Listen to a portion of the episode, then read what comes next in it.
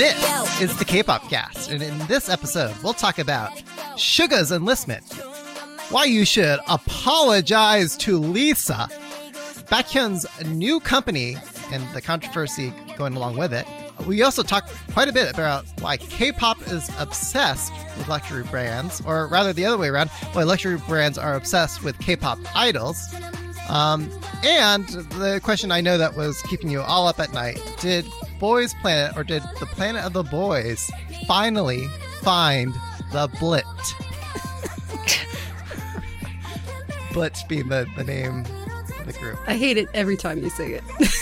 Oh, I love it. I love it. It just makes me cringe. It makes me laugh so hard. It's so their happy place to do. I want more Instagram lives from Baekhyun where he's not apologizing. Ugh, oh, yeah. I kind of like it where, you know, like you have your idol just kind of going on a casual Instagram live, and then they just like mention one thing in passing, and they're like, you know, stock prices like are disrupted, like you know, the balance of power between like K-pop agencies and labels changes, and it becomes its own like news cycle. I don't know. I think that's kind of fun. It keeps everyone on their toes. You sprinkle that in alongside the Instagram lives where, you know, you're doing yoga in the morning. Okay. But before we get into all of those topics, guys, don't forget to join the K-Pop Cast listener fam on Slack. Link to the space in the episode description. And now on for our hit replays.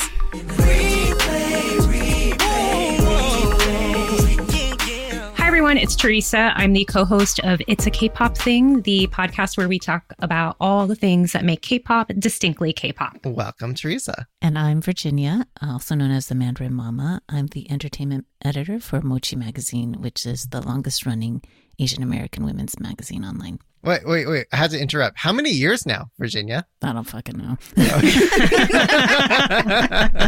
Okay. I'm DJ Peter Lowe. And I'm your PDN Michaela, and hit replays are what we call K-pop songs you should totally check out. So, Teresa, you're kicking us off. What is your hit replay for this week? Yes, my hit replay for this week comes from the indie Korean rock band The Rose.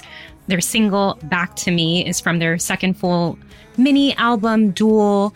I really like this song just because I feel like it's a return to the original The Rose sound.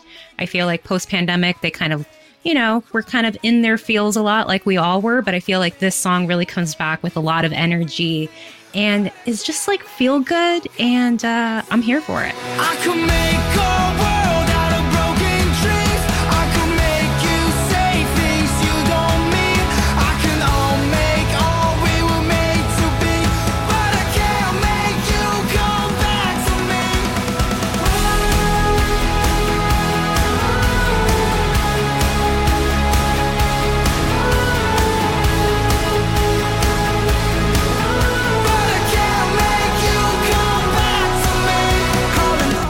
So if you don't know who The Rose are, I highly suggest that you check them out. It's a 4-member band featuring Usong, aka Sammy for fans, on vocals. It has Dojun on the keyboard, Jaehyung on the bass, and Hajun on drums. They debuted in 2017 with the single Sorry that just really catapulted them into the indie rock sort of scene. And I know that they're not K-pop, and they themselves have said that they're not K-pop. You know, you're not going to see them dancing, doing any sort of crazy choreo. But if we're, you know, using Hallyu as a sort of umbrella term for Korean entertainment and music, they fall under that. And I really love The Rose just because they have a sort of, I don't want to say grittiness, but they're very emotive with all of their music. Like Usong is a great vocalist. I really love his solo stuff. He won me over when he first came out with Face a few years ago, and ever since then he's, you know, continued just delivering really solid tracks. And I'm really excited to see that they've been touring, they've been building up their fan base, and Back to Me is a great track to rediscover them or discover them for the first time if you haven't checked them out yet. Really? Not K-pop? I would have, I don't know. Maybe they're more like K-rock though, yeah? Well, I would say that they're more K-rock. Yeah, like had that indie K-rock. They're very much like the indie. I think that's part of the reason why I like them, because I like, for context, like a few weeks ago, I think I went down a playlist like rabbit hole where it started with like The Strokes. And then, you know, I was like listening to Jet and it's like just transported me back in time to that era where we had all of those garage rock bands that were really, really prominent here in the US. And I feel like The Rose kind of harks back to that sort of music where it's like, okay, you have a band, you have guys who can sing, play instruments, and they have just a lot of fun, you know? So because of that, I feel like they're not really, I don't put them under the K-pop scene, even though they have collaborated with Suga from BTS. So Usong was on Suga's latest album, and that was a great collab also, which I highly recommend. Yeah, because I was gonna say, at least K-pop fans here in the San Francisco Bay Area, I see all the people in the K-pop Bay Area Facebook group I manage and like K-pop circles talking about The Rose. So I was like, in terms of audience it seems to overlap. I see a lot of ARMYs talking about The Rose. If The Rose isn't K-pop, then does that mean Rolling Quartz isn't K-pop? Like FT Island isn't K-pop? Day 6? Like, where do we... I guess it's how they identify, right? Okay, and they choose to identify themselves as like Korean indie, I guess, right? I don't know actually if I've heard them say that they're like an indie band. I think in my mind, like indie, as much as it is like a genre in my head, like I would put them under that. I think they just consider themselves like a rock band, but I think they distance themselves from K-pop because they know that they're not going to be doing a complicated dance number on Music Bank anytime soon. No. And plus, K-pop is like a whole thing, right? It's like, it's not that The Rose doesn't have visuals, because Hajun is a snack. But like K-pop is like a combination of like the image, the idol makeup, the dancing, the like concepts, the like there's usually rap, and then like this like the smashing of all these genres together, right? Like, so I feel like K-pop has a very specific manufactured production. Peter trying to stir some stuff up with that, right? Well, I'm wondering, like, but with these rock bands, are they not also, you know, manufacturing their own, like, you know, brand and image?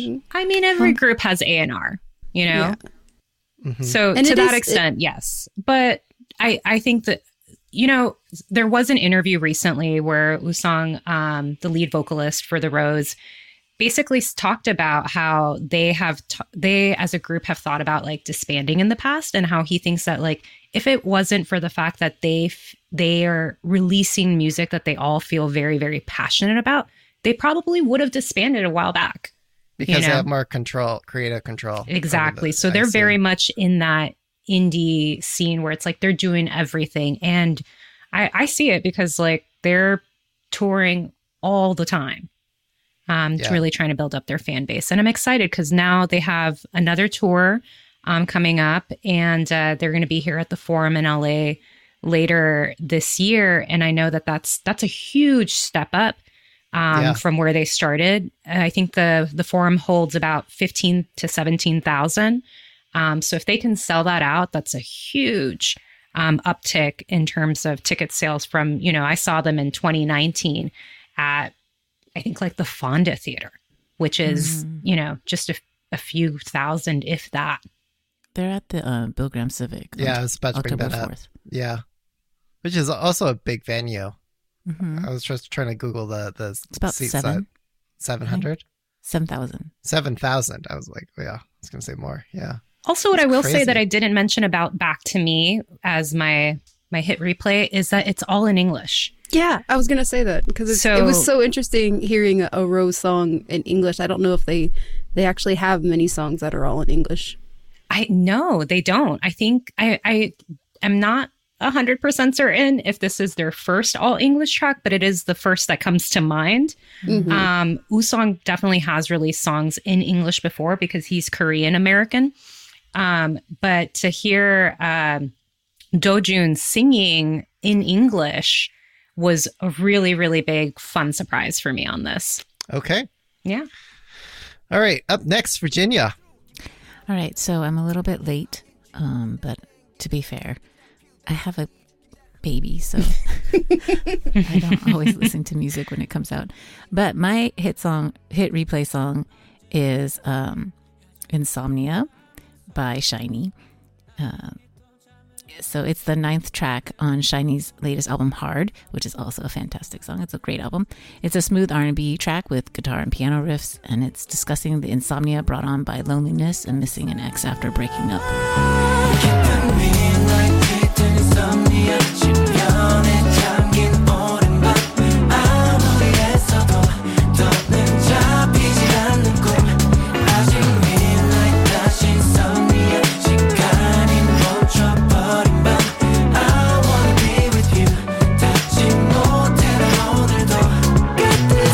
A little bit about SHINee. They've been dubbed the Princes of K-pop.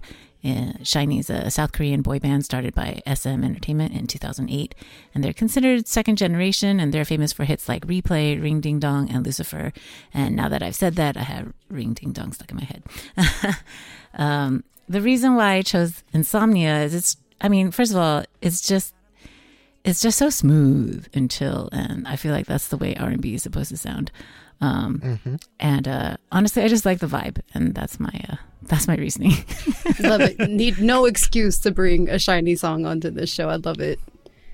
I specifically go back to the 1 minute 30 second mark just to hear Minho's falsetto when he's saying Midnight Feelings, because it's a range we've never really heard from him before, and it just sounds so like I just want to fall into his arms, because his voice is just so comforting and beautiful. I love it.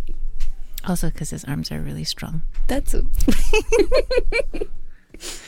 I like that there's like a little bit of like, I'm sure it's like written out and scripted, but it feels like some of the instrumentals are improvised. Like, yeah. It's not, for pop, music production. It's a bit more free form and open.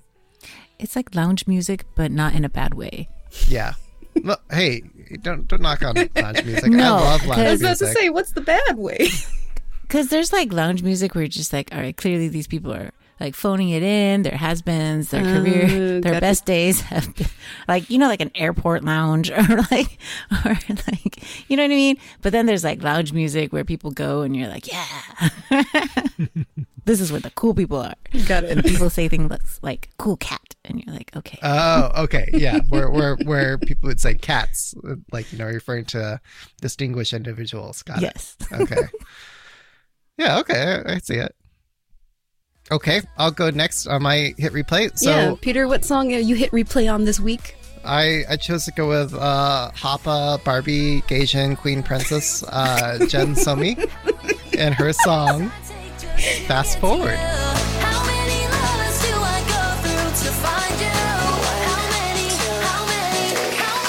Fast forward.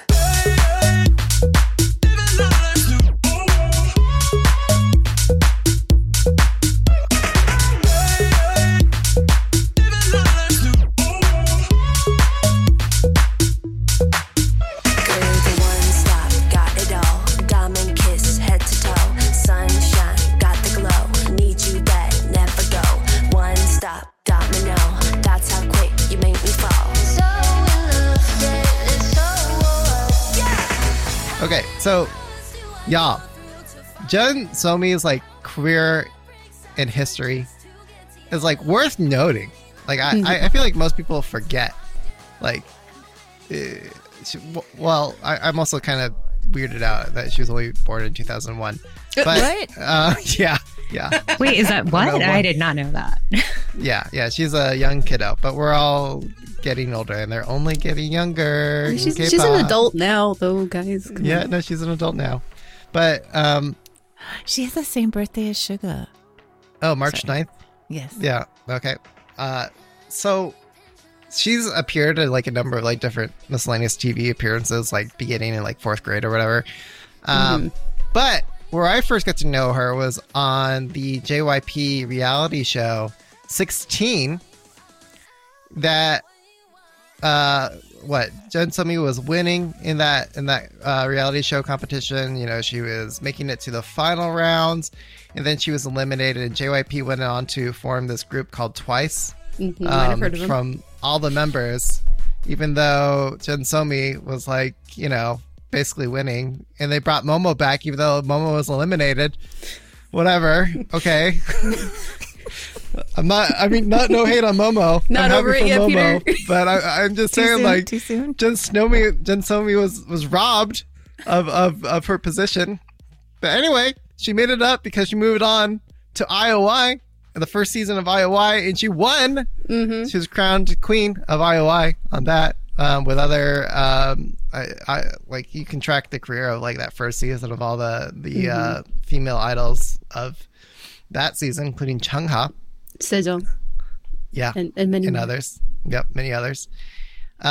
Anyway, so she was with YG for a number of years, and then she left. Well, after IOI, like basically she was kept in a dungeon, and then she did like one-off like collaborations with people like Eric Nam, and others, and then she signed with the Black Label. And then Black Label was, she was like one of the first artists, if not the first, to sign with that new group from YG.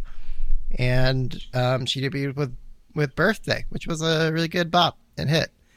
And now she's still there, and I think she's actually doing pretty well. So that's Jeonsomi. Living her life as a natural blonde. Natural blonde? What? Just because she's been blonde for so long. Yeah, I actually Can we just talk about that really fast? Like her hair. Well, yeah, her hair. But how can they say this in a polite way? Like,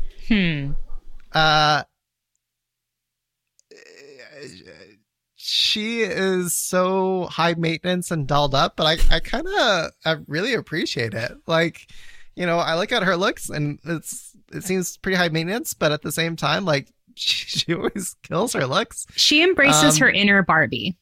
Exactly. And so that was fun. I don't know if those of you who might have already seen or don't know, she interviewed Margot, what is Robbie? The actress? Yeah, Margot Robbie for the Barbie movie, and she on that interview she took out her Barbie collection to show on camera. I mean, that's the type of girl she is, I guess. Yeah, but like I'm not knocking it. Like I'm just saying she does like the high fashion, high production look really well. Like every look she does, she really pulls off. She makes the dresses look good. Mm-hmm.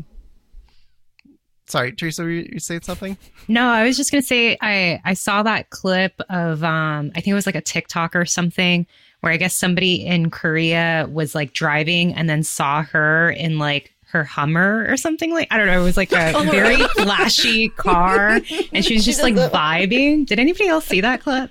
No, yeah. But now you want to make me go look it up. And in my mind, it's like a pink car, but I don't think that it was. Maybe I'm just imagining it. I don't know. Maybe it's the Mandela effect. Like I think it exists. It's the Sony effect. Like even in this, right, Peter? It's like it's kind of cyberpunk vibes, but it's like the pretty pink version, right? Is that what you said? Oh, yeah. So moving on to the song. Yeah, what are we talking about again? We're talking about her song, Fast Forward. I think it's worth noting, like, if you look at all of her music videos under the Black Label, like, they really pulled out all the stops. They really spent all the money, and I can see why. Oh, my God, why am I forgetting her name? R&B soul singer from the Black Label, YG, who left. Anyway... they weren't getting the attention, but Jeonsomi is getting all the money, I think, at YG right now in terms of like production value. I don't know if it's commercially viable. Anyway, they Lehigh. This, we think like, about Lehigh. Oh yeah, Lehigh. That's who go. I was thinking of. Yeah, Lehigh. With this music video, like you could tell they were trying to go for a bit of like a cyberpunk vibe, even though it was like pretty clean, like, you know, high tech, low life. And they've got like, you know, anti-establishment rebellion banners and signs in the background to, I think, try to convey that. But it's all pink, you know? It's like Blackpink pink version of cyberpunk. I mean, the revolution comes in all shapes and sizes. Yeah. Yeah. So the song is a hit replay because, I think if it hasn't come out already, I'm kind of biased toward Gensomi. And she hits a particular type of bias I've got in terms of, this is a little weird to say as like a straight man, but like she hits this like, this niche of like female idols whose fan base is like largely gay men. Oh yeah, 100%. Like yeah, that sound and style I just love. Mm-hmm. Like even shout out to Joe in our Slack. He noted that her backup dancers in the music video are actually dancers that are really big in like the ballroom scene. Oh. And I specifically recognized three members of this dance group called Otte. You guys might have seen them from Street Man Fighter 1. They're notoriously this group that is again very much bringing the queer femme vibe to all of the choreography they're involved with. That's awesome. Oh, now I really have to look up the backup dances. I was going to bring up the backup dances just as a point of, like, look who the audience is, right? Mm-hmm. It's like all these, like, presumably gay Asian men, like that are just target audience for this, and they're kind of reflected in the backup dancers. So, yeah. You know, my K-pop journey started with BoA in 2008. Junghwa, Tiffany, Sunmi, Chungha, and today we're... Yeah, so there's a pattern. Sunmi. There's a pattern there. Yeah. Yeah. Oh, there's tectonic dancing in this. Do you guys know what tectonic or tectonic? No. What is that? No, what is that? It's like this, like, in 2007, 2008, thereabouts, there was this subgenre of electro dancing that was like really popular in like the suburbs of Paris, where like you're kind of on your heels, like the heels of your feet, and you're like raising the balls of your feet up, and then you're pulsing your arms and your knees out, and doing these sort of like Vogue like movements with your arms to electro music. So it's gone in and out. I even remember around that time in 2007, 2008, there were a few other K-pop idols who were also into Tectonic, but they were, you know, not the main idols that you'd probably hear about.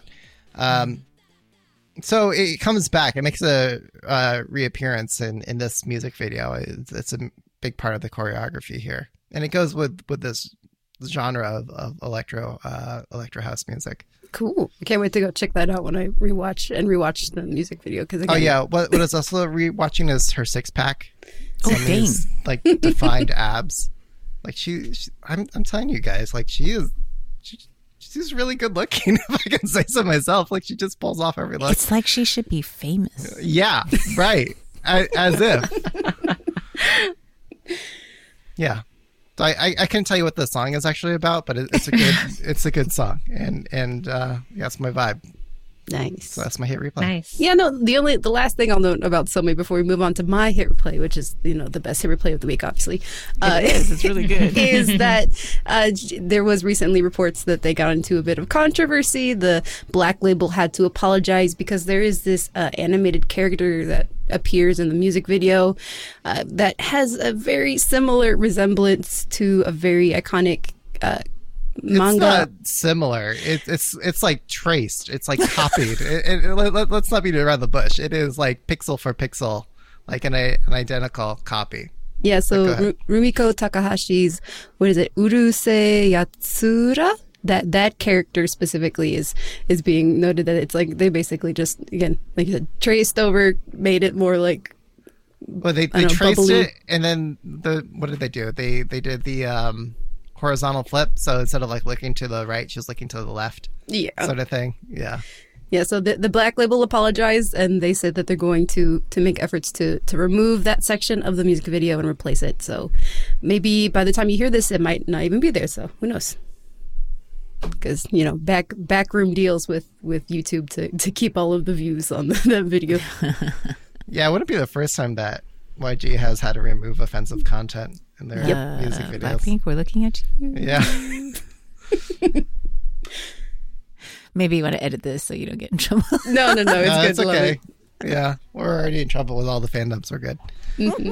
Okay, well, PD&M. Yeah, wrapping up before we get into any more hot water. My hit replay this week is Infinite's OT6 comeback after 5 years, guys. Well, almost 5 years, like 4.5. Anyway, it felt like a decade. They're back with their new song, New Emotions. You made me lose my mind. Can't get by. Brand new emotions. Dance with me. Boom, touch it. Can't come down.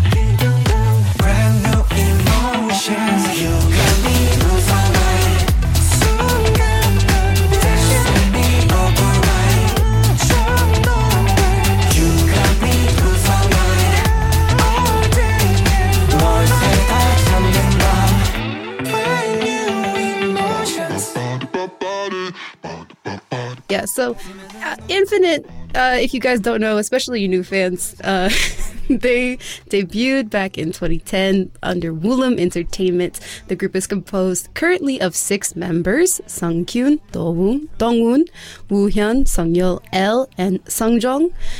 They were originally 7 members when they debuted back in 2010. The member Hoya, who was, my bias, which is really sad times, and he left the group in 2017.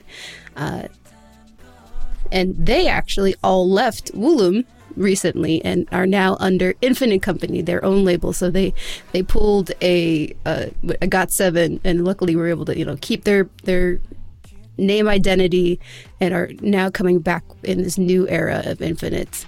Notably, they were definitely one of those groups that built Woolum back in the day. Like, the only groups that they really had were like indie bands, like Nell and Epic High.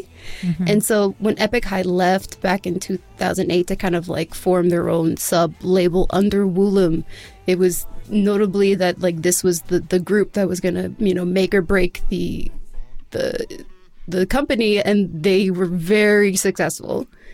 They are mostly known for their kargunmu, which is their knife dancing. Have you guys ever heard of that before?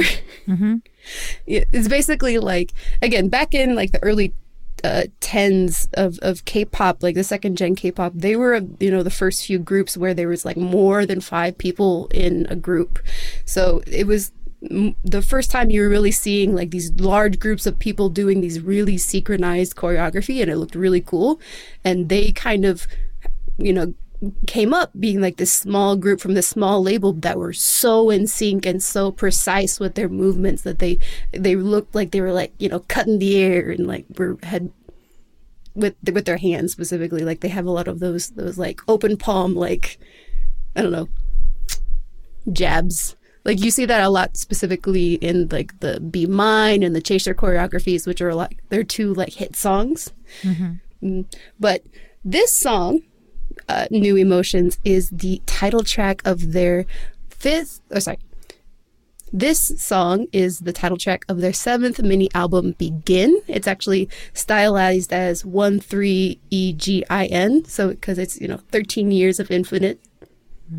Yeah, and it's, like I said, their first project after leaving Woolum and creating their own company, and so it's this really exciting time of getting to hear what their sound is on their own, which this song specifically being the title track is a very big step away from the sound that we're usually used to hearing from Infinite.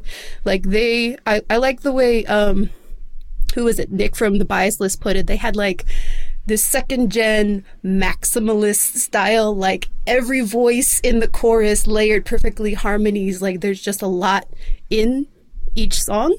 Whereas this, again, is that more smooth R&B, very minimalist, you're hearing each voice in the section, and it's just this really cool, I love the bass line, it's super funky, and I just can't get it out of my head, it's so catchy. Yeah, you forgot to mention, it's also, what is it, how many years? 11 years of The Chaser. AKA, yeah, how could I forget The Chaser? The best K-pop song of all time. Mm-hmm. Undisputed. Of course. Was it on that 100 best K-pop songs of all time. Actually, I was going to give Tamara a real hard time about it. I thought it was only on, like, I want to say, like, it was somewhere in the 50s on that list. Oh, and Tamar contributed to that Rolling Stone article. And I was going to be like, Tamar, what the hell? Girls' Generation G? Pfft, who knows that song? Like, Girls' Generation? Who are they? No. The Chaser should have been number one on that list. Well, you set them straight. Yeah. I'll be sure to tell Rolling Stone. I'm sure they'll be very receptive to me out of all the other many K-pop fans who responded to that article complaining about why their song wasn't number one on the list. That's the whole point of a list like that, right? To get controversy. Yeah. Well, I to like take myself out of like character like, for a moment. I actually thought Rolling Stone, that list was actually quite good. Like I think they, like, if I had to rank it, it'd probably be pretty close to how they did it. Right. I think they nailed it. Sorry. Well, no, it's okay. Well, anyway. Well, that's not fun, Peter. Yeah, go check out the Chaser. How dare you agree with journalists? Oh, yeah, that's right. Yeah, as a K-pop fan, you're not allowed to agree with, like, objective earned media journalism. Yeah, traditional press. What is that? Yeah, right. But I think we can all agree that this is the best hit replay of the week, right? Yeah. No, it's really good. Yeah, I'll give it to you, Peter. I think you picked the winner. Thank you, guys. Go support my hag idols. They're struggling. Hag idols? What are you talking about? They're still babies. Whatever. Those children. I mean, it's, again, they're 13 years in the industry. It's so fun seeing them come back after not promoting together for so long and like learning all the new 4th gen, 5th gen K-pop things. Like, I loved it because, what was it? Sangjong went on to Jaejoong's, like, Jaejoong Needs a Friend show or whatever it's called. And he was like, so before we used to, like, exchange albums whenever we would greet each other. But that is kind of, like, taking a step back. And it's more like the dance challenge is now that thing of, like, oh, I'm going to go insa or I'm going to go greet this idol. And then instead of just, like, giving them an album, we're going to do a dance challenge together. Because that's a critical marketing technique. It's not even just to give respect. It's like you have to do it to stay relevant. Yeah, and so that's why you see when idols are promoting, like they basically do a tour of like companies and they'll like, go to each company and like not beyond just going to the music show to do those challenges because it's like part of that new culture.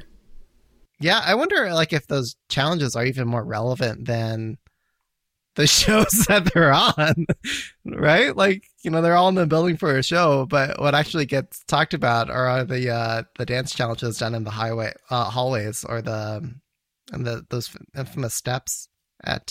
yeah, the steps where they take pictures. You think they would dress up those steps, right? Like, they should really own it. Be like, these are the famous steps that everyone takes their photos at. But it's more fun, I think, if it's so... mundane. Yeah. they're just steps at the end of the day. Yeah. Whatever. Okay. So moving on. Yeah. We're good. Okay. All right. So hot issue time. So this is where we just kind of go around sharing what what's on our mind, something that we just need to gush about or share. So Virginia, what's your hot issue? What's piquing your interest in K-pop this week? All right. Well, because I know this is what you're really here to talk about. This is what I'm really here to talk about. The love of my life, the bonus dad to all 5 of my children. BTS's Min Suga. Well, we were expecting it. I actually expected it earlier, but I thought he was going to announce it at the end of his last concert in Seoul. But he has announced that he is like what is it like officially removing the postponement to military enlistment, so that he'll be enlisting soon, and we're all very sad. And the world weeps. Another, I'm BTS soldier going, but a lot of people are upset and sad about it. But my thing is, the sooner he goes, the sooner he can come back, because he has to go for 22 months. So let's get going. Yeah, 22 months. Yeah, because he's doing civil service. Gotcha. Because of his shoulder. Yeah. And also I think he wanted to go on tour.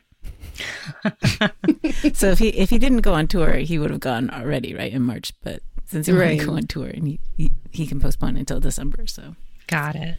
I think it's funny, like, even though, like, BTS as a group, you know, has members going in and I guess soon to come out of the military, like, we've still been, like, really busy.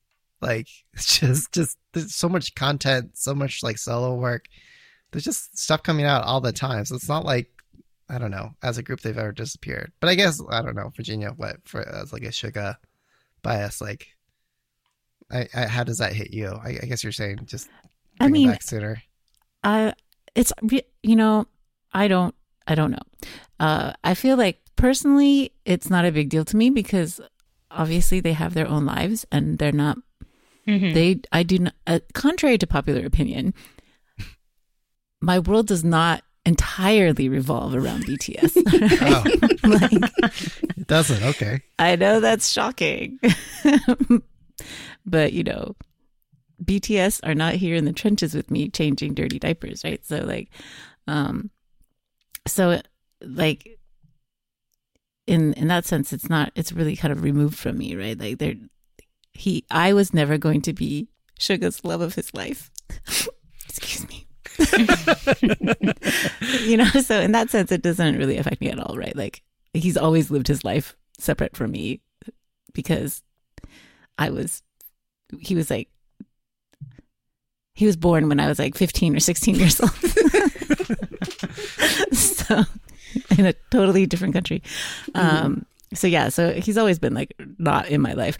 But I feel like they've done so much like pre-recording ahead of time, right? Like there really is no lack of content. And that 22 months, I feel like a lot of younger fans might be really sad about it because they've probably never gone through either other bands going through enlistment or just, you breaks. Know, people living a life. But I'm turning 45, like 22 months is nothing, right? This gives me time to wean the baby and then I can go be my best BTS groupie self when they all go get back together in 2025. So that's the goal.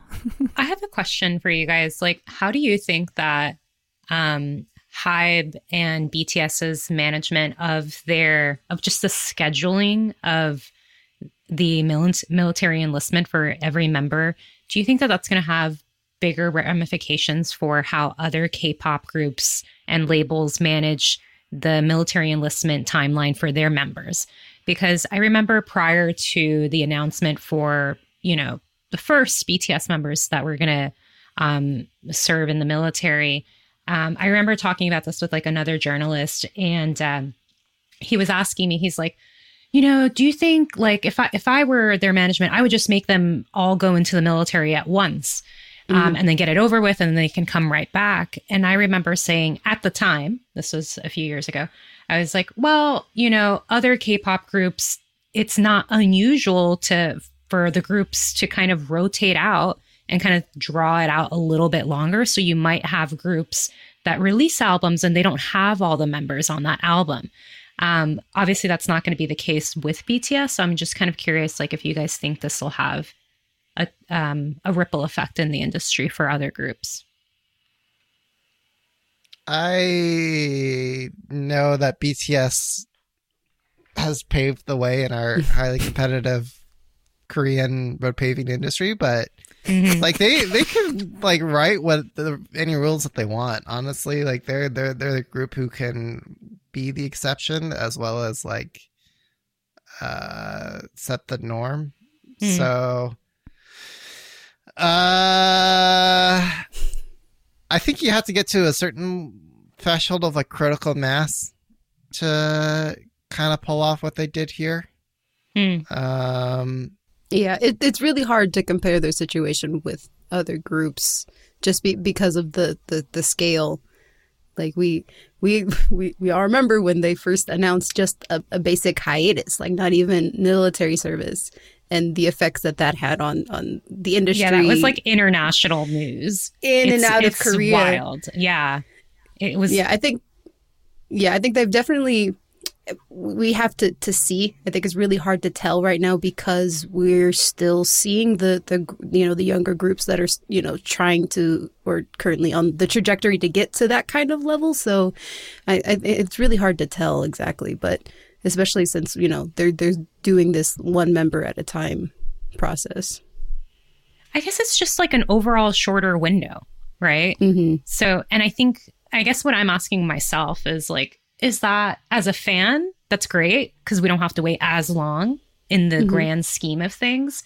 But also on like a humanistic level, I'm like, man, are they really going to take a break at all? You know, like to Peter's point earlier, like they've just been releasing so much stuff that it seems to me like they're going to do their military service. And as soon as like they're out, it's like immediately back in the studio as a group and then start promotions again. And for me, I'm like, man, on some level, I'm like, I hope they really do get a chance to take a break.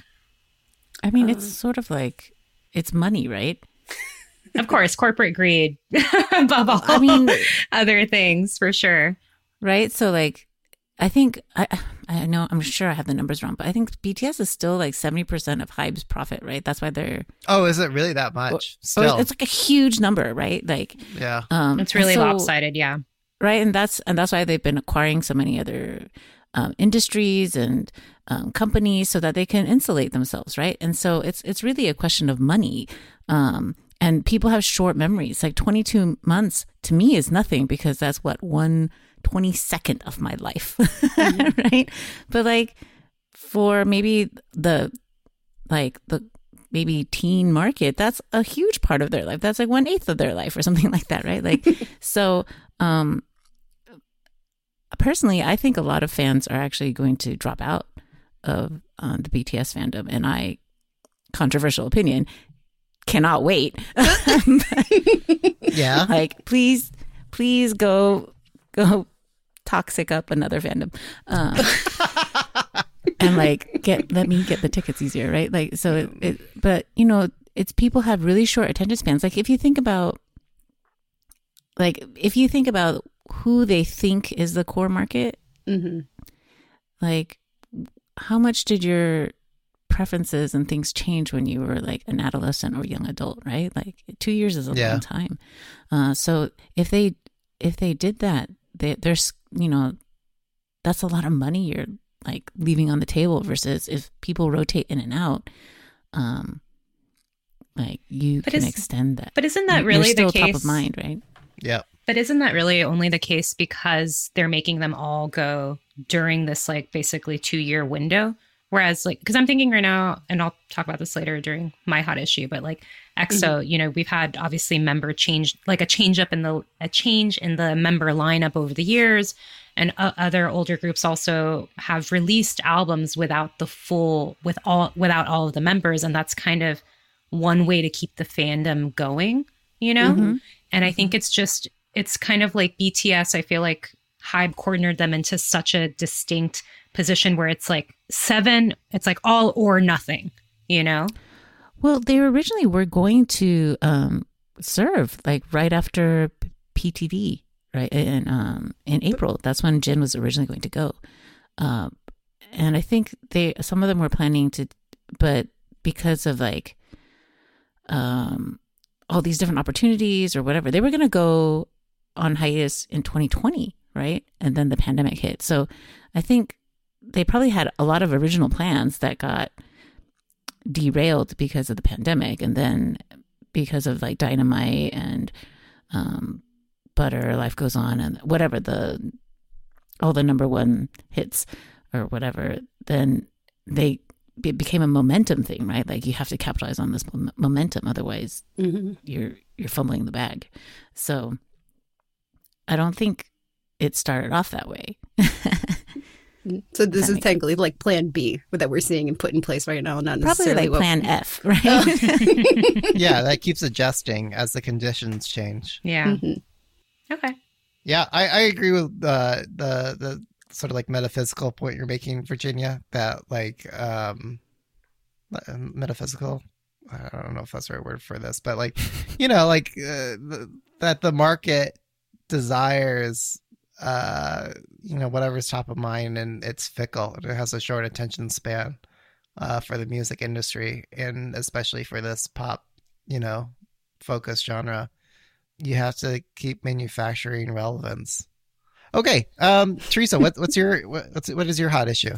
Yeah. So my hot issue for this week is EXO's Baekhyun, confirming that he launched his own company, and essentially there were some rumors. Okay. So for context, I'm not going to go into all of it. I know that you guys already did a whole other episode. So if people don't know what's going on what's been going on in the last few months, Baekhyun, Chen, and Schumann, EXO, aka EXO-CDX, had a whole sort of contract issue. So that's covered in a previous episode. The latest in the saga of all that, which we thought was over, was that this week, essentially, there were rumors that came out in Korea. Baekhyun, his personal financials were looked into and leaked to the public. And essentially, he took out almost a $10 million loan for a house. And then people looked into it, and they saw that the landlord for the property has a daughter who's on the board of this company. Sorry, what is the name of the company? I was just looking it up. Big Planet Made. Sorry. Mm-hmm. So when people looked into the details of the loan, I guess it looks like the landlord for that property has a daughter who's on the board of Big Planet Made, which is this is how it all ties together. She is on that board, and that agency or that label is the one that SM accused earlier this year of trying to poach EXO-CDX. Ooh. So then the Korean public netizens got really up in arms and were saying, like, oh my gosh, like, we were all on the side of EXO, but was this all a manufactured controversy? This really got everybody riled up.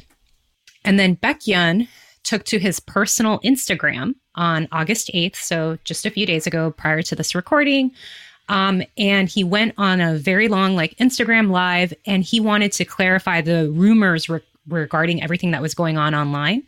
And he basically, I'm a big Baekhyun stan. I love him as an artist. I love EXO. It's one of my alt groups, so take everything I'm saying, obviously, with a grain of salt, if you will, because I am just such a big fan. But to me, I've seen, recordings and translations of the Instagram live. And it really, as a fan, breaks my heart, because you can see how distraught he is during the recording when he's talking about all of this. Because he, one, clarifies that, the whole controversy back with EXO-CDX, he said that he was curious about the contract-related matters because of, Lee Soo-man's absence. He was curious about all of that, and he wanted to personally, he said, I got the thought that I wanted to personally check myself, to the the financials, during the 2 years I was serving in the military, I worked hard on vocal lessons, gave a lot of opinions after my military service ended, on how we can release an album for our fans who waited 2 years. I took personal time off to myself. So what happened then, was a bolt from the blue, end quote. So he, was trying to clarify, hey, this was a long time coming, me wanting to ask SM for clarification on how much we're earning.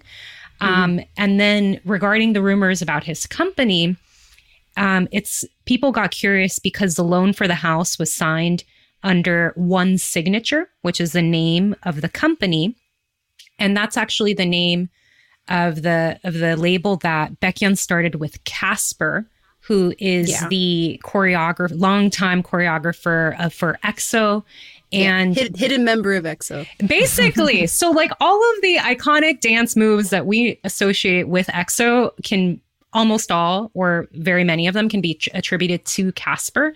So Baekhyun, during the live, he says, hey, actually, this isn't our goal with this label is to train the next generation of dancers, he basically says, look, I don't have an inappropriate relationship with the chairman of this other label.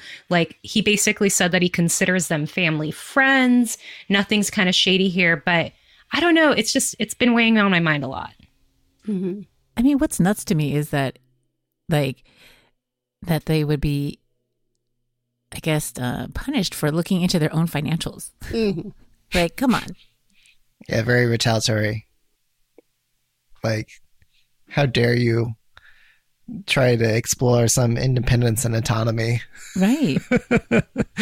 Yeah. And from the public. That's what pisses me off. I think the public reaction has been more so to the fact that he started his own company. And then the one other thing that I will say was that this all happened like literally this week. And then like a day later, you know, during the live, Beckian says, hey, also when I started this company, like SM knew about it. Or at least he kind of says, not exactly in those words, but he basically says like SM kind of is like supportive of my personal projects, you know? Yeah. And then literally the next day, SM releases a statement, you know, to I think it was like a Soombi article where they basically completely contradict that. So like the next day, SM says, quote, our company had never heard anything about this before. And we learned about it through the news. Although we are flustered by the sudden, you know, parentheses, sudden news, we trust that Beckian will keep the promises he made during our mutual agreement. And I was like, so now it's just causing, again, more back and forth.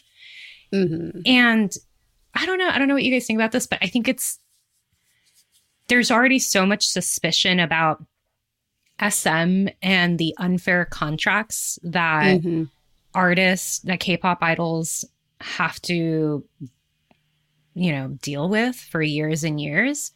But I think it's in this era where it's like being an international K-pop fan, there's the language barrier, there's the secrecy surrounding these sorts of contracts. Like we're just so removed from all of these complex matters that it's, at the end of the day, I feel like it does come down to like, okay, well, who do you want to trust? You know? And it's like, as a fan, you're going to go with, you're going to go with your idol group.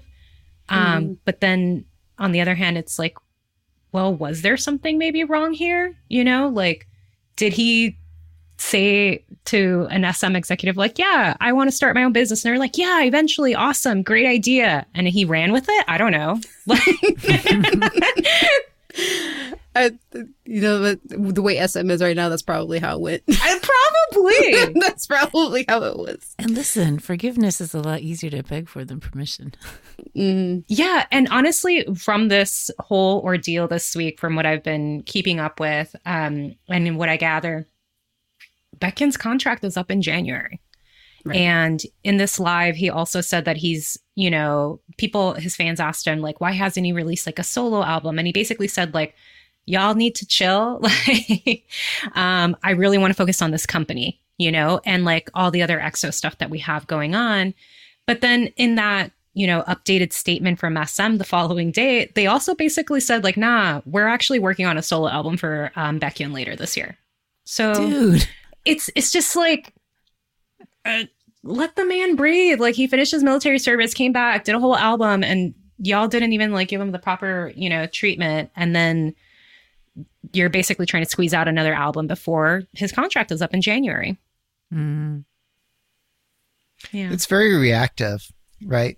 Yes, like to you know what markets or fans are saying.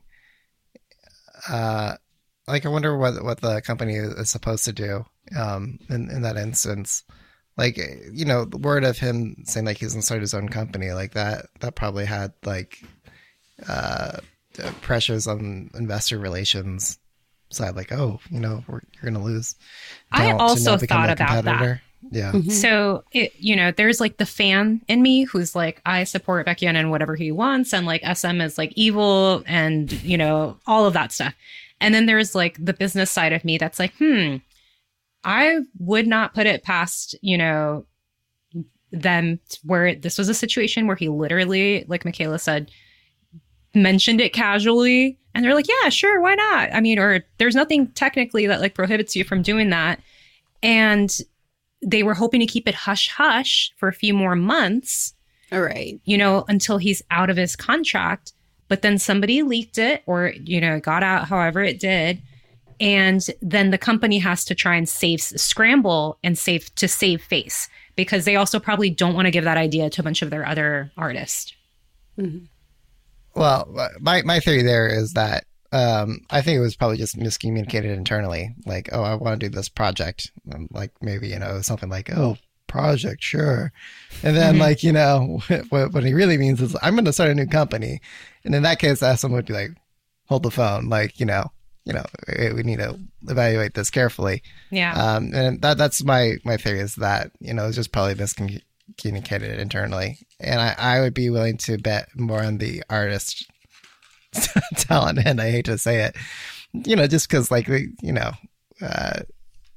the way he may have sold it internally was probably not the business venture that it was then interpreted and then reacted to by markets.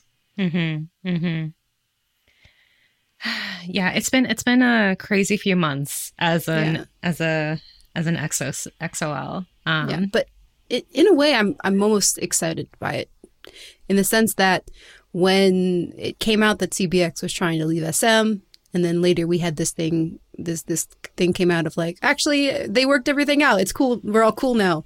It really felt like this was they had almost lost, in the sense like there was like it really just felt like SM was being this giant corporation sweeping everything under the rug, and we had no transparency of exactly like what made this specific conflict resolve, like what they gave them in return. Yeah. And so it's heartbreaking to see again through the lives how the physical toll that this is taking on him, especially as somebody who is sensitive to public controversies with past things that he's done specifically. Yeah. Like it's still great to know that they're still fighting for what they want to do and their own autonomy within their own artistry. Yeah, I agree. I think one of the things also that has made Baekhyun such a star in Korea and such a global K-pop star is the fan relationship that he has. So he's not afraid to jump on a live, Yeah. And say, okay, give me your questions. What's on your mind? Let me answer them, question 1, question 2, question 3. And I think that it's going to be interesting in the next few years, now that we're seeing just how big of a shakeup there is at, SM and all of these companies really, it's going to be interesting to see how idols navigate that sort of territory where it's like, if you reach a certain stature as a K-pop idol, and you have that kind of fan power behind you, like, I don't know, are we maybe then going to see in the future more artists start saying, hey, F this, and I'm going to do my own thing and I have the fans behind me? I mean, probably, but also just because you're a good artist doesn't mean you're good at running a company. Speak on it. Oh, my God. That's a whole thing. Yeah. That's all. We'll get into that a little bit later. I thought Rain's doing a great job. Okay, Peter, moving on. What is your hot issue for this week? I just wanted to ask Teresa, tap her expertise here. We often hear about brand deals happening with like really high end brands and idols. I guess like case in point, like Dior signed recently with TXT. But I don't know, these things happen like what feels like every week. Why do these high end brands target K-pop idols when like most of the K-pop fandom isn't that demographic of buyer? Yeah. Why? Well, full disclaimer, I am not in on these individual brand meetings. So I can't speak to, Dior's internal marketing strategy discussions or anything like that. I can only speak to my experience as a reporter and writer and working in newsrooms adjacent with other fashion editors and stylists and what have you, and just people who work in brand partnerships and that kind of thing. My take on this whole thing is the world of celebritydom has really, really changed in the last few years. And I don't think that's not a surprise to anybody. We've talked about people talk about influencers and like nobodies who then amass millions of followers and then they become somebody and then they're able to get brand partnerships. And then you still have Hollywood celebrities, but that's like a shrinking market, or just you have a smaller roster. When it comes to global luxury fashion houses, the buying power for that particular merchandise. That's not the right word. Sorry. When you talk about the buying power, like the people who actually shop at Dior, who buy Loewe, Prada, Valentino, and any type of luxury goods, the market for years has been expanding in Asia. Mm-hmm. So that means that these houses, these fashion houses, are not as interested in American or European celebrities anymore. And influencers for a very, very long time, like, kind of helped bridge that. And to today, they still do that to some extent. But they also come with like their set of controversies that's just a lot harder to handle. Like, how many influencers have we seen that like skyrocket and then fall down just as quickly because they did something really, really dumb, you know? And my thing is, I think that honestly, when we think about K-pop, like they have labels that are carefully monitoring, maintaining, curating that image. Yeah. And making sure that they're not going to do something or say something stupid that would then potentially unravel any sort of brand partnership deal, because Dior doesn't want to sign on somebody that's going to be involved in a scandal, because then their name's going to be dragged through the mud, you know? Right. So that's my take on it. But yeah, I'm curious, like, what you guys think. Well, I mean, is there a better ambassador? Or influencer for that target customer? I guess, like, is this the question? Like, that would be, hold more weight with that buyer, I guess, is my question. Or is it that it's not necessarily that NCT, BTS, and Hypen, Stray Kids, whatever, are necessarily reaching the target buyer, but they just, through brand proximity, just make it cooler? That's interesting. So I'll give like the example of like my nieces. Like they're, one of them is a huge stay. Her bias is Changbin and Hyunjin, and I can't imagine. I will say right now, like, I don't think she's gonna be like she's gonna be buying anything from Versace anytime soon, Right. But I think that these brands right now, I'm trying to give you a succinct answer. To your point, is it a matter of just sheer exposure and numbers? I think to a large degree it is, because I think that these brands haven't quite figured out another way to just get their name out there point blank. So right now, well, I think that's a different point. Like that's a different one. But I just want to say, like, that's not viable. That wasn't what I was suggesting, but I can see that being like a major consideration. What I'm saying is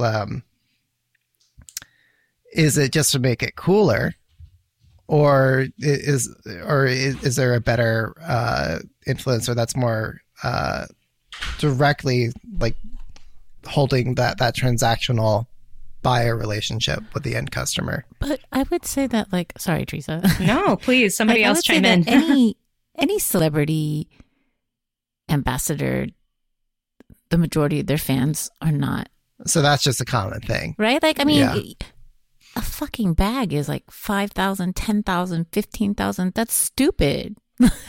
Sorry, and so, and in those instances, is it to make it just cooler, or is it to raise numbers, or is it to? But it's like free advertising, right? Like, do you know how many? Not free. Yeah, it's not free. Well, no, like, it's not free, but in the sense of like, you're paying for these fans to watch your ads. Like, do you know how many times I have sat? I've watched entire Samsung infomercials. Because Suga was asking questions about some stupid phone, right? Like, I have watched that CK ad of Jungkook shirtless just so I can see him shirtless, like 20 times. I haven't thought about CK since CK1, right? Like when I was in college, you know, like you are getting eyes on those views. You are getting word of mouth. You're getting people talking about you, right? Like that's what you're paying for, whether it's a K-pop or a celebrity or whatever. Like you're counting on that fan base of people to be interested in, to look at your stuff. And then whether they can afford it now or not, you know, it stays in your mind. And maybe one day if they were going to be spending that type of money in the future, they'll remember that, right? I wonder... Peter, are you, I feel like what you're kind of getting at is that maybe it seems like there's some misalignment in terms of the designers, like the fashion houses, and who they're signing on specifically. Is that what you're kind of getting at? Does it make sense to have NCT's Taeyong on Loewe? Well, I mean, I put it forward from a genuine question. Like, it would seem that way, but there's it seems that way on the surface, but my assumption is that there probably is a very strategic calculation happening under the hood, and I'm just trying to poke at and understand. Well, what is that strategic move that's being made? Like, what is that framework that they're using? Yeah, and I think you're providing some clues to that end, Teresa. Like you were explaining, like, well, you know, it sounds like they're actually, at least in Asian markets, they do hold buying sway over that market and that customer segment. And I think it is, you know, to the some of these things are quantifiable and some of them are not. You know, the cool factor is not quantifiable. Like whatever celebrity is cool today and whatever celebrity is cool, you know, 5 years from now is going to be different. And brands, in terms of just sheer name recognition, like that is an end goal, even if they can't maybe quantify it necessarily. So Prada enlisting, you know, and Hypen, to me seems a little bit misaligned. Like it doesn't, like I just think that their fan base is way too young, you know? And I don't really see how. I'll give you another example. So Ralph Lauren signed Kim Woo-bin as a brand ambassador. I saw that and I was like, oh, that makes sense. That man can wear a suit. like he just, like, it just makes sense, you know? And ideally you want a brand partnership and a brand ambassador like that. For Prada and Hypen, as much as I love Prada and as much as I love Hypen, it didn't really make a lot of sense in my head. But there is like the trickle down effect eventually, which again is a little bit harder to quantify. But it's like maybe my teenage, you know, niece isn't going to buy Prada ready to wear, but she will buy a Prada bag. And or maybe when she gets older. Or when she gets a little bit older, or that's the thing that she'll want to save to, you know, save toward. And that literally just comes down to name recognition and what is deemed cool. And also, doesn't that presume that, like, there aren't rich children? Like, you know what I mean? Like, yeah, of course. I'm sure Chebol's kids like K-pop, you know what I mean? Or like the really super rich, like Chinese conglomerate kid or whatever, you know? Like, and I'm not going to lie, on another little, like, this is just a thing that I'm like, you know, as a fan, these people are just ridiculously good looking. Yeah, like, I was gonna say, like, I don't know anything about fashion. That look good in your clothes. Pretty people looking pretty, holding K-pop pretty things. Look great. Yeah, they're beautiful. That makes sense. Even if I don't know who they are. The regimen, they're ready to talk about it, or at least they have some great estheticians with the label who'll take care of their skin, you know? Mm-hmm. And I'm sorry, some other American, celebrity here, might not have that. Yeah. I've also heard, though, that the reason why they do want like K-pop stars or Korean stars or Asian stars in general is because, especially men, is because if they have non-Asian men, usually they don't wear as many accessories and they don't have bags. They don't use bags or purses. But if you use an Asian pop star, then they do use these things. So you get more mileage out of their representation. Mm. Mm. More accessories, more upsells. Yeah. Mm-hmm. I think the K-pop industry as a business, is designed to have pretty looking people so that you can have brand deals. So I could see this, you've got a qualified ambassador segment there and pull to draw from.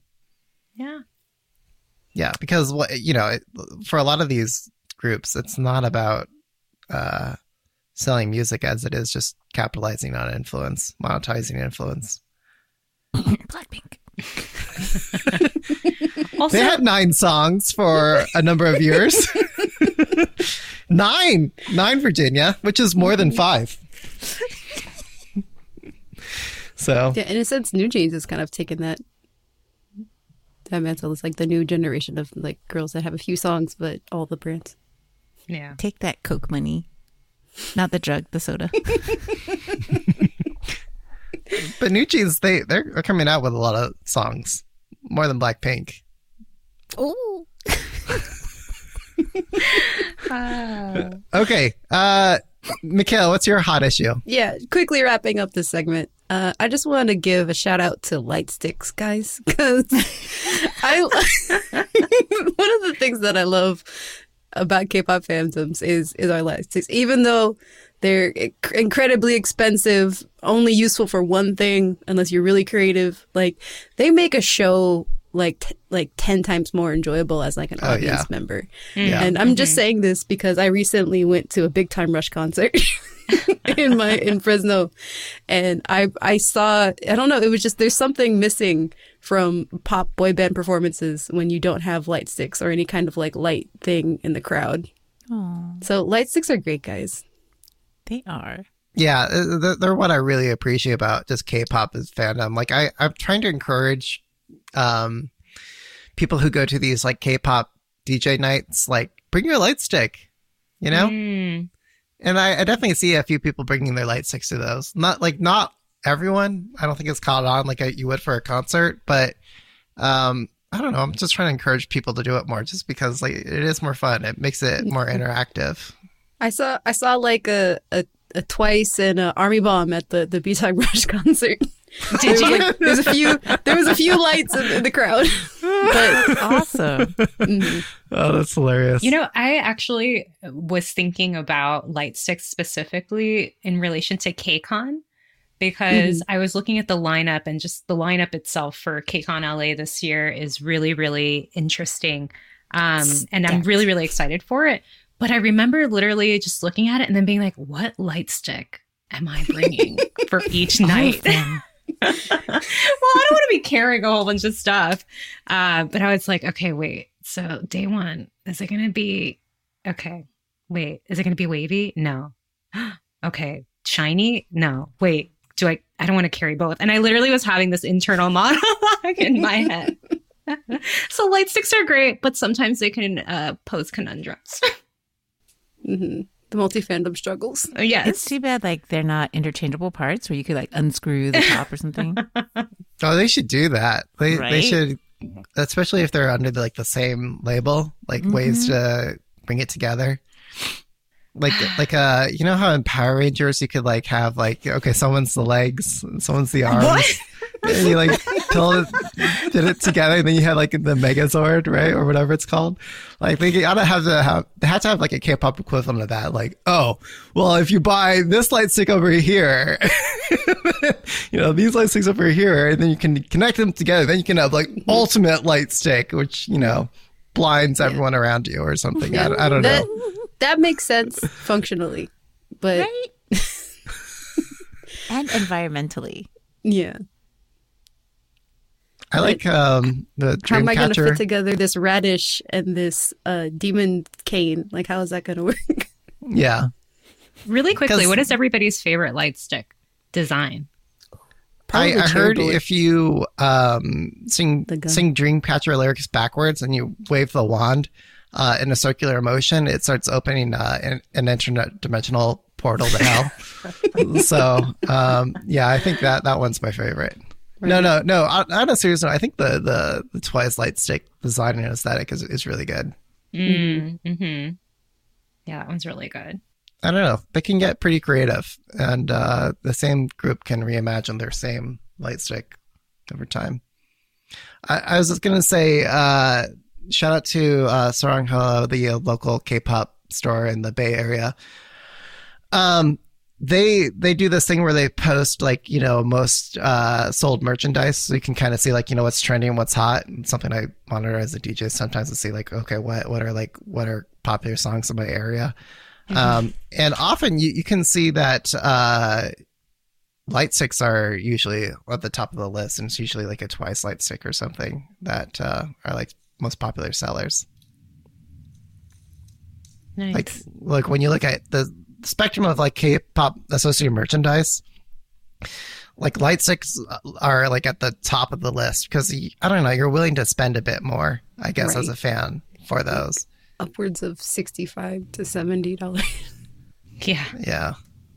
But anyway, that's my Holly thing. Light sticks are great. Okay. Yes, they are. Time to get into lightning round. So Daybach or not, this is where we'll say a thing. And then we'll each go around saying whether we're Daybach or not on that item. However we want to interpret that news item. So this, what, Kayla, do you want to kick us off on the first one? Or Yeah, so our first Daybach or not lightning round section is BTSV, guys, has debuted or is making his debut as a solo artist. And he's dropped 2 new music videos before as a pre-release to his debut album Layover. So let's start with the first one. Are we Daybach or not on V's Love Me Again? No. You want to go into that, Virginia? No. Got it. Teresa, are you?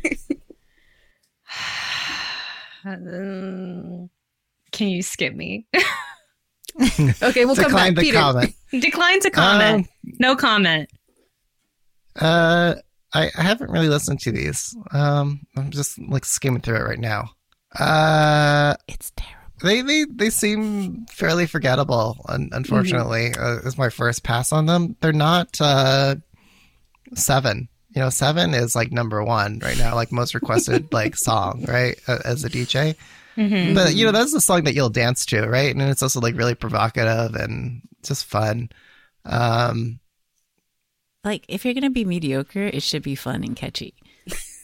Yeah. Oh, sorry. I said that quiet part out loud. No. I think I'll be out here. I'll say it's a not for me as well. Like, it's not, to be honest, it's what I've expected from him. Like, he's our old man jazzy dude. Like, I wasn't expecting him to come out with like the song of the summer, to be honest. So it's good for what like I've expected of him, but a not as far as like the first thing of his solo release. Yeah, I think we're reaching that point now where maybe some of the popularity has waned a little bit in like the rabid fervor of like whatever it is, I'll eat it, I'll buy it up. Mm-hmm. Because like this, at least as I hear it on a very superficial listen now, it seems like low effort. I am V, so therefore, like I'm here. You're gonna buy it, right, guys? And it's like, well, I'm not gonna put out for this, you know. Unlike other animes who have put out some really, you know, I don't know, catchy stuff. Like if I'm going to get like jazzy, I want real jazz. Not lo-fi derivative. Yeah. Okay. So you're a knot, Peter? Oh, yeah, knot. So three knots and Teresa, one no comment. Are you still declined to comment? No comment. I'm not going to put her in under the bus of that fandom. So got it. Okay. Moving on. Are we Dibbok or not on rainy days, just to wrap up this view segment? Oh, no. Not. Still so, not, Peter? I thought we were not on both of these, but whatever. Yeah. Oh, both of them? Okay. The video is Dibbok, yeah. But the... I mean, no. I like Rainy Days more as a song, though. Yeah, oh, I'm actually Dibbok on this one. Like this song, really? I immediately added it to my sad crying in my pillow K-pop playlist. But there's so many better crying in my pillow. K-pop. Okay, let's move along, guys. Let's keep moving here. All right, next item. Apologize to Lisa. You guys know this one? Yeah. Is going off on Twitter. Okay, should I explain it, or are we good? Could you quickly explain it, please? Okay, so basically, Lisa put out this glorious photo where we can see her forehead. Where you know she, no, I'm just, sorry, that's a meta joke. So anyway, there's Lisa's enjoying herself in Greece, and you know people have speculated that maybe she's dating someone. Anyway, that aside, a New Jeans fan account on the formerly popular platform known as X, a fan account said she looks terrible. Poop emoji, poop emoji, poop emoji, vomit emoji, vomit emoji, vomit emoji, middle finger, emoji, vomit emoji, middle finger emoji. You get the idea, right? Yeah. So anyway, they said that, and it was the catalyst for a new fan war, and so you know Blinks and. What are New Jeans fans called? Bunnies? Bunnies, I guess. Something I don't know. Bunnies. Anyway, I think a lot of people were saying, like, what the hell? Like, you know, delete your account. And they did, but it... Oh, yeah, they actually did delete their account. The fandom did delete its account. Their first response was, oh, someone hacked our account to say that, which doesn't seem... viable to me, because if you hack an account, is that really what you're gonna post when you're hacking someone's account? I know it's like anyway. Somebody from it's very seems very intentional. Yeah, so it became like a trending news cycle for a little bit across like national news broadcast publication or broadcasters for a while. Seriously? Yeah. People are talking about it. Like, why is Apologize to Lisa trending? And reporters started talking about it. You know. So what is this Dibbok or not part that we're... So you can say you're Dibbok or not on this thing, however you want to interpret it. Well, I'm not, I guess. So I'm not Dibbok on people, you know, hating on Lisa. And I'm very Dibbok on Lisa living her best life. Like, let the girl live. Like, if she wants to be, you know, living her best life in Europe, whatever the rumors may be surrounding her being in Europe, like, I feel like she's already just been through so much. Like, I'm here for all the photos of her looking really, really happy, because I want that for her. Yeah, like, I don't... Anyway, you know what? I'm gonna change it. I'm Dibbok on this. Now I know who to block. Like, I'm happy you're saying the quiet part out loud. Now I know I don't need you in my feed. Thank you. Well, they're not on the internet anymore. Anyway, So yeah, I think the hate was insurmountable. Anyway, next item, Robbie. Yeah, go ahead. Yeah, moving on. So this is kind of a little bit update from our last episode from last week, where we talked about DP in the latest episode of the K-Drama Cast, so you guys should go check it out. But we talked a bit about Ravi and Nafla specifically because they had been charged for... they were about to be charged for evading military service, and so we finally got the Southern District Court Criminal Division 7 sentenced Ravi to 2 years of probation and Nafla to 1 year of prison. But Ravi is able to serve that first year as probation as long as, you know, he doesn't do any more crimes. So it's just a bit of an update to this continued saga of again, military service and what happens to people who are, you know, trying to avoid it because it's illegal and you're seen as a lesser person because you don't want to go serve in the military. Okay. I guess I'm Daybach for justice. Being served. Okay, I can fuck with that, yeah. Yeah, I'll say the same. All right. I already went into this on the DP. I'm a nut on this. Like, but mostly just for the fact that I don't think this should be illegal in the first place. Mm. Mm. I think if it was like an American thing, I'd say not Daybach, but being here, I feel like a certain type of way about trying to judge whatever the cultural norm is. True. In South Korea. Yeah, we go all into it in our DP episode, guys. So go check that out. All right. Yeah. Are you guys Daybach or not?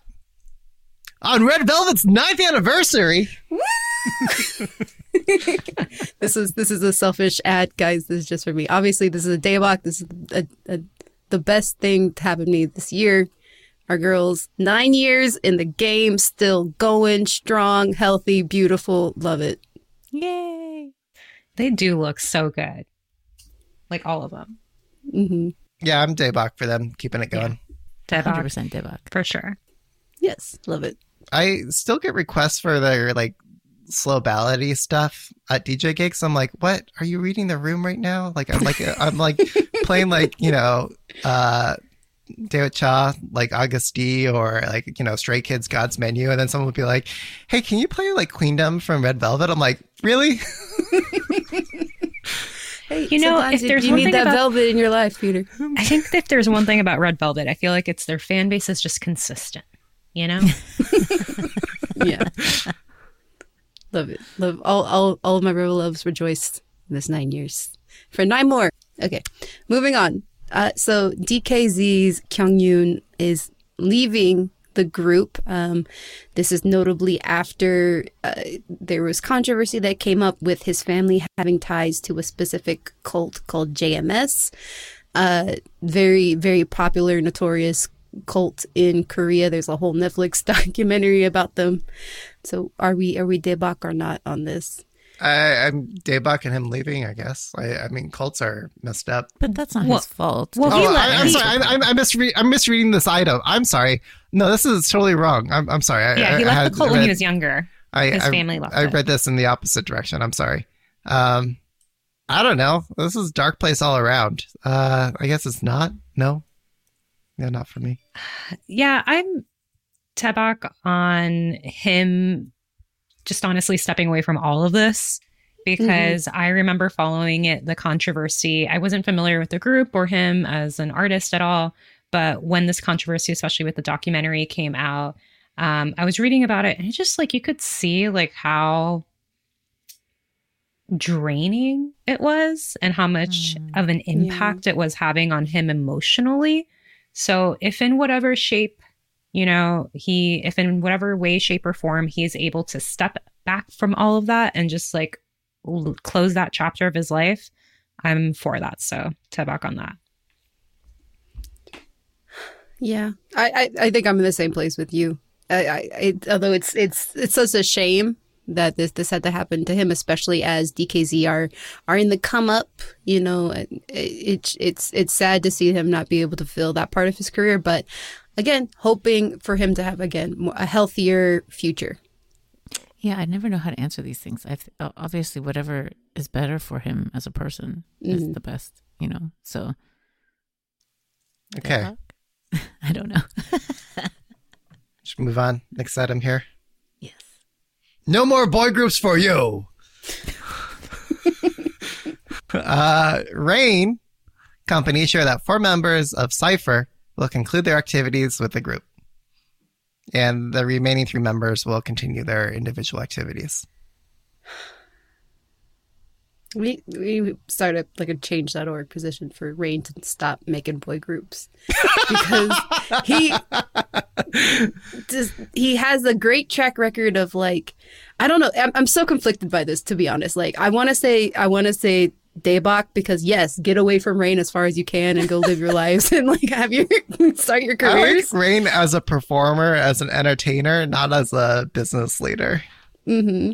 But I'm also, I don't know, I guess I am not on the sense that it's like, Rain, why do you keep doing this to these boys, like giving them this opportunity and like crushing their dreams by failing them every time? You're not JYP. You'll never be JYP. Okay, I'm done. I love JYP. I really like your call for like a petition to Rain, Michaela. Like, I feel like if we want to be really mean about it, we need to do it in like a heartfelt way. Like, Rain, we know you need help. Like, you know, there's counseling. Like I don't know. Because like, what is it? It's what it is. He wants to be JYP. And like the thing that completes his like JYP-ness is creating a company and having like idol groups. Yeah, Jay Park is also trying to be JYP. Right? Oh. Or Psy Oppa, right? Psy, everyone's trying to be Psy. Psy now also has, you know, artist retention issues. Yeah. Yeah, Psy also a very good performer. But I don't know. I mean, I don't think his artists are leaving out of bad blood. They just don't like. They're still friends. I think they just don't like the style, right? Yeah. It sounds like, from what I've heard from like interviews and Jesse talking about it, sounds like Psy works with people pretty hard. Mm-hmm. Anyway, so Rain, Cypher, what are we saying here? PD&M, Daybach or not? Like I said, I'm Daybach. Get Daybach. Away. Oh, Daybach. Go. Okay. Be free. Okay. I defer to the wisdom of the crowd. Yeah, I'm with Michaela on this one. Daybach. Yeah, I guess that's Daybach is a good way to look at it, I guess. Yeah, break free. And everyone else, take note. Like, stay clear of Rain. Well, I mean, there's three members that are still there. I assumedly they plan to, like, I guess maybe reorganize and maybe re-debut as, like, the new version of Cypher. I wish them the best. I just wish for better spelling. Oh. Yeah. Are they a K-pop group, Virginia? Like, unless there's a, you know, provocative spelling of names and sounds. Mm-hmm. Yeah, speaking of, our next Daybach or Not, new boy group from Jellyfish Entertainment changes their name. They are currently named Even. Changed from the original debut name of Blitz.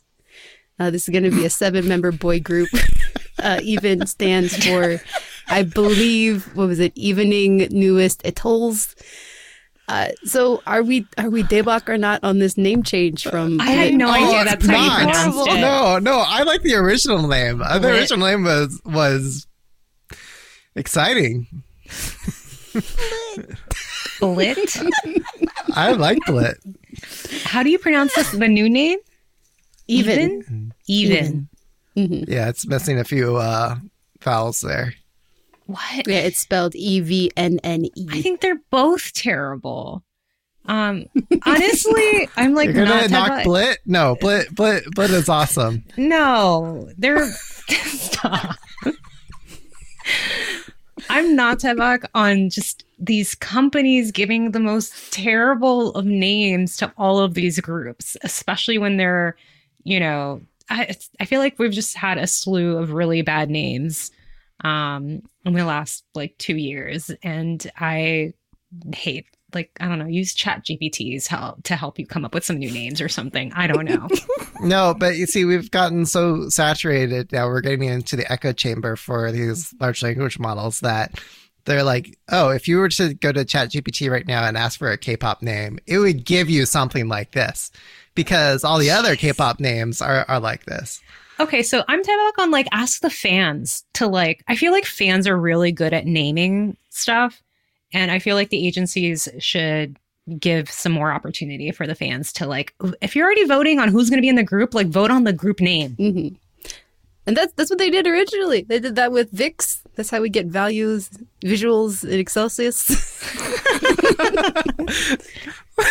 Just like random adjectives. The fans voted on that name. They picked it. I could live with VIX. Even? I don't know. VIX actually sounds good. Yeah. It's easy to say also. But blot? Blot? Yeah.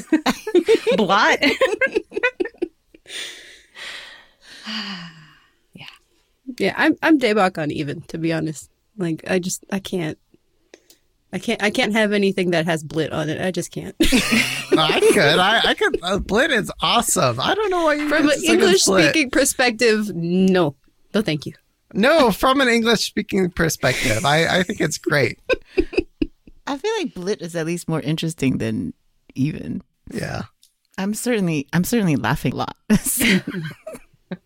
Well, hey, you know, it's something they can grow into. You know. They laughed at Bulletproof Boy Scouts and look where they are now. Right. Yes. I was trying to think about like some sort of like witty contrived joke around Boy's Planet discovering finding Blit, but anyway. So okay, let's move on here. So like they found it, they made it. Oh my god. Done. Moving on. Next. Could that be the header for the... Like, they found it. Oh, there's actual tears leaking out of my eyes. See, this is what I'm saying, guys. Blit is such a good name. Okay, moving on. No, moving on. I am Daybach on Blit. Okay. Next Daybach or not, the Scout Jamboree in Korea closes with K-pop after basically it was the Fire Festival of Scout Jamborees. My friends are there. Oh, really? My friend and her two kids are there, and I've already called dibs on her BTS photo cards.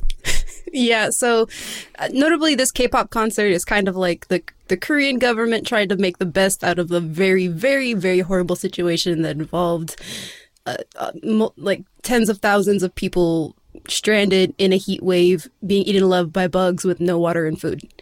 But hey, K-pop to the rescue! So they had this emergency concert in the Seoul Olympic Stadium with a bunch of different artists, and they even tried to get BTS to perform at it. But obviously, they're currently on hiatus, so that didn't happen. Wow! So, how did they get to that place? Just corruption or something, or what? Yeah. Yeah, definitely. Yeah, it's that. So are we Daybach or not on Korean soft power, guys? Not, I guess. Yeah, K-pop isn't gonna save you when like, you know, like Russia is invading or something. Like it, unfortunately. Mm-hmm.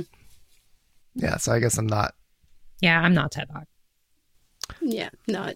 Okay, Fair Trade Commission. So the FTC of Korea is investigating HYBE, SM Entertainment, JYP Entertainment, YG Entertainment over potential subcontracting law violations. So basically abuse of power of these five major companies in Korea. I mean, I'm Daybach for them being investigated because according to this thing that you linked to here, it looks like the company is also part of the violation is that they've been operating using verbal contracts, and just like the history that we already have with contracts already, like, nah, like get that ish in writing and clarify stuff and always get your ducks in a row. Always. Yeah. Like even in good faith, you still want to get things in writing. Like, not that you're trying to abuse the other person, but like, you know, it just helps to, for your own sake, like what is it? Like, even if you're just trying to recollect, what were the terms? What did we agree on? Yeah. You know, what flexibility do I have to change? And then that way, like, you can be a lot more indifferent and like impartial to like what you want to do next on business matters. Yeah. So I'm Tebok for more fair labor practices. Yeah.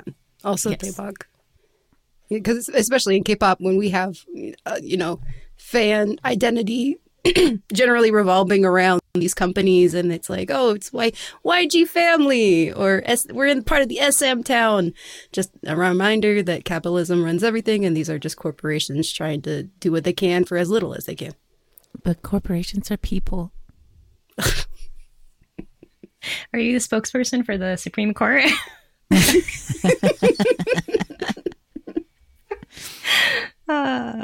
That was sarcasm, folks. I don't think that. Yeah, I guess I'm Tebok as well around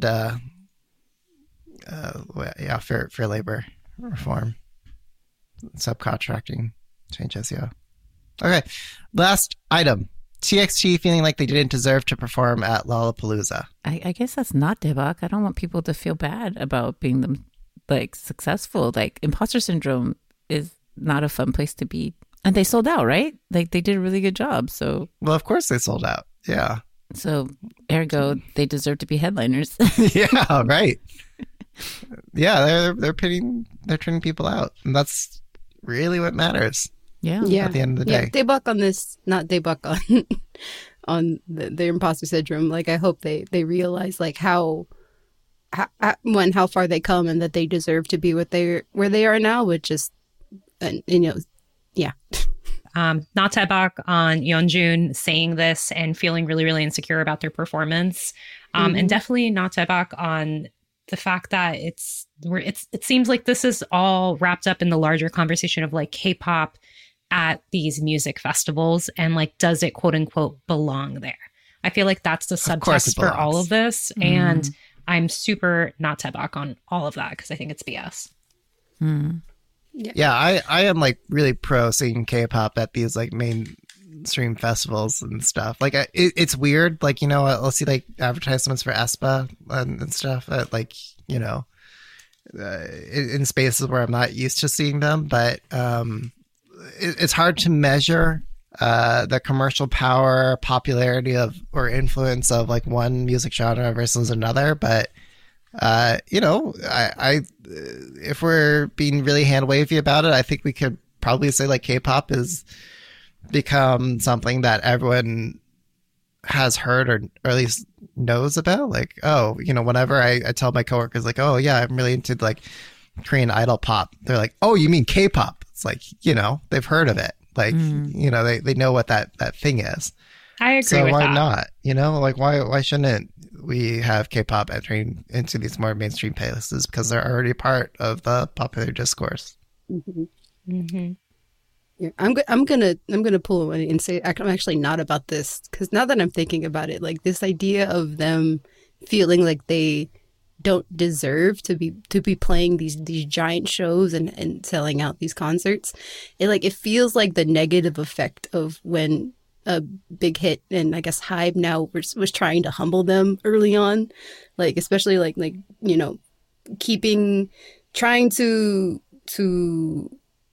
remake, I guess, the magic of BTS by giving them almost the same thing. Like when they did their first tour, they specifically booked smaller venues than what they could have sold because they, it was their first tour. Like it, I don't know. I just I makes me feel like that there's like some connection to that. Like I have a lot of thoughts on that, making them feel like that. Bae, that's a conversation for another day. So specifically on TXT and how many their ticket sales and the venues that HYBE has put them on. What I will say is that I wonder if there's also that. I wonder if Yeonjun is also making these comments from the perspective, obviously, as a younger Korean K-pop idol who is obviously coming from a culture where you pay respect to groups that are an artist who are much, much older than you. And at the end of the day, Yeonjun is 22, 23. And I'm sure for him to, he looks at like headliner and he's like, oh, it has to be like somebody who's been in the game longer. So I wonder if, just to contextualize his comments, there's that perspective. to consider. Yeah, I think that's definitely, I agree with you, Teresa. I'm sure that's a major part of it. Like just that whole cultural norm, especially in Korea, of paying respect to your elders. You're the ones who paved the way before you. Even if commercially you may be the hottest thing. I almost feel like this is an element of like PR training, like, oh, you've got to be humble. This is them being like too humble. Mm-hmm.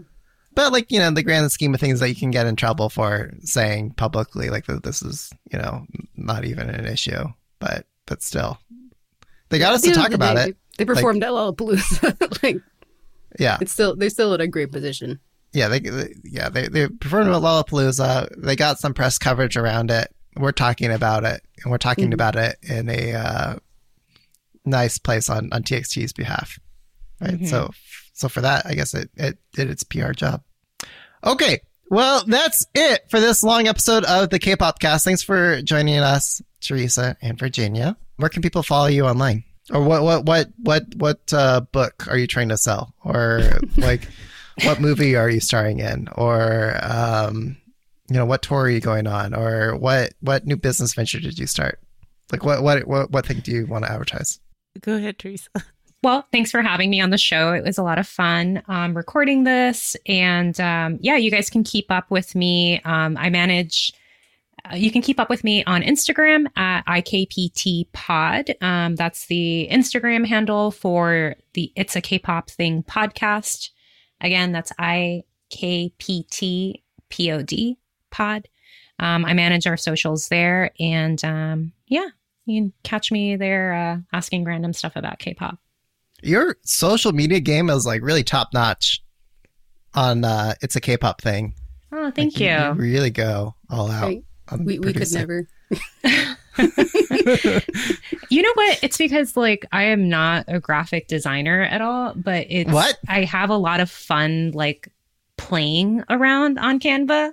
So it's I enjoy it. I'm not the best at it, and I'm not very fast at it, but it's a fun thing for me to do and to kind of figure out does this work? Does it not work? You know? Well, it's better than me sometimes, where it's graphic design is my passion and Comic Sans. Microsoft clip art. Yeah. So you're reminding me I have to create some more social assets for our latest episode. So this is, I guess, my plug, but in our latest episode, Alexis and I give a bunch of song recommendations on the best K-pop and Western song collabs. It's not an exhaustive list, but we took some inspiration from TXT. And their collaboration with the Jonas Brothers. So if you're interested in that, you can check it out on the It's a K-Pop Thing podcast. Jonas Brothers, didn't they open for Wonder Girls? Wonder Girls opened, I think, for them on their tour, which Alexis clarified on the episode. Yeah, I was kidding. But yeah.